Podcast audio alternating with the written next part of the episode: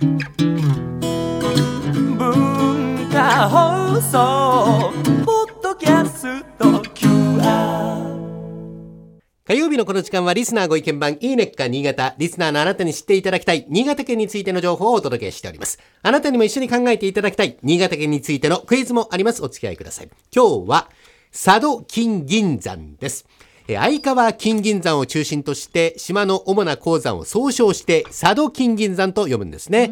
佐渡での金銀採掘の歴史は古くて平安時代末の今昔物語集に登場する西三川砂金山の砂金採取が最古とされておりまして、その後、鶴子銀山の開発、相川金銀山の発見に至って最盛期を迎えます。江戸時代の初期には最先端の測量採掘精錬技術で当時世界の産金量のおよそ5%にあたる年産 400kg の金と年産37トン余りの銀を産出しました。日本最大世界有数の金銀産出量を誇った佐渡金銀山を今日はご紹介いたします。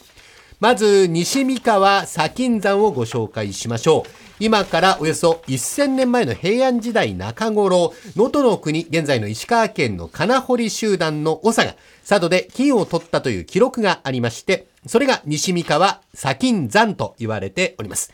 で、その後再開発したのは戦国時代、佐渡を支配した越後の国の戦国大名上杉景勝。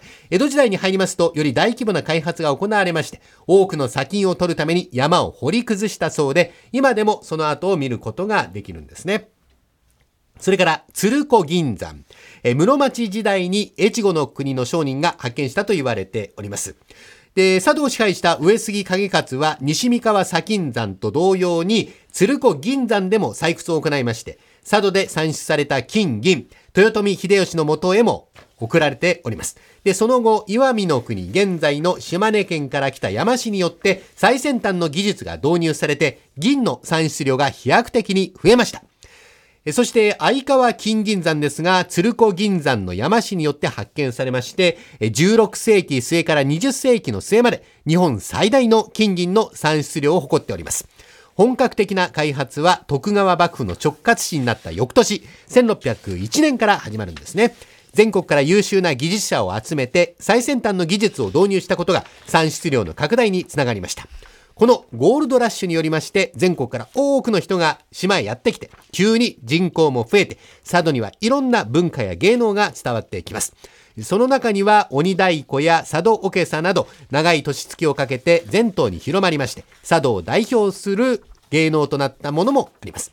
で、その後、相川金銀山は明治時代に欧米の先進的な鉱山技術によって機械化を行いつつ、平成元年の旧山まで採掘が行われておりました。佐渡にはその400年以上に及ぶ金銀採掘に関連する遺跡、建造物、景観が良好に保存されておりまして、中世から近代に至るそれぞれの時代の鉱山技術を見ることができます。世界的にも貴重な鉱山遺産群があるんですね。で、新潟県と佐渡市はユネスコの世界文化遺産登録を目指しております。で、スタジオに佐渡金銀山にまつわる写真をいくつかご用意したんですが、中でも象徴的なのがこちらの写真なんですけれども、あの、山の頂が2つに割れておりますね。これは、道遊の割と道を遊ぶという字を書きまして、道遊。えー割り山の割に、えーと、えー扉のとという字を書きまして、道遊の割と、相川金銀山のシンボルです。江戸時代に金を求めて人の手によって掘り進められた結果、こういった山の頂が2つに割れるような景観が出来上がっ見たことたんですね。ないですもんね、はいこんな形の山自然ではなかなか見られないですよね。で、相川金銀山では佐渡の金採掘の歴史について学べる見学コースもあります。家族皆さんでぜひこの夏佐渡へお出かけください。ではクイズをお出ししましょう。え金を取るために掘られた佐渡金山にたくさん残っている横穴。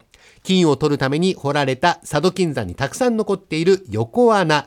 何と呼ばれているでしょうか ?4 択になります。1番、うさぎ穴。2番、犬穴。3番、もぐら穴。4番、たぬき穴。え倉玉さんからお答え聞いてみましょじゃあうさぎでう。うさぎ。はい1番のうさぎ。大竹さん。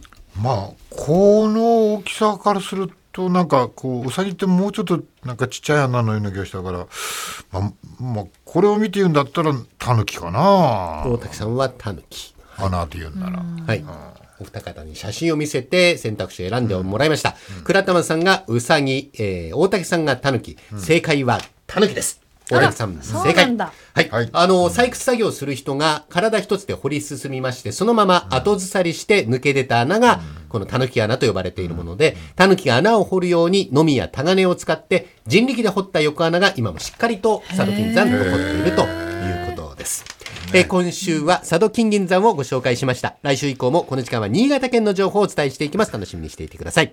このいいねっか新潟のコーナーは文化放送のホームページにてポッドキャスト配信されています。ぜひお聞きいただいて新潟県について詳しくなってください。そしていいねっか新潟で取り上げた内容をさらに詳しくご紹介している公式ウェブサイト、ウェブ版のいいねっか新潟と公式 Facebook もあります。ぜひ放送と合わせてお楽しみください。この時間はリスナーご意見番いいねっか新潟をお送りしました。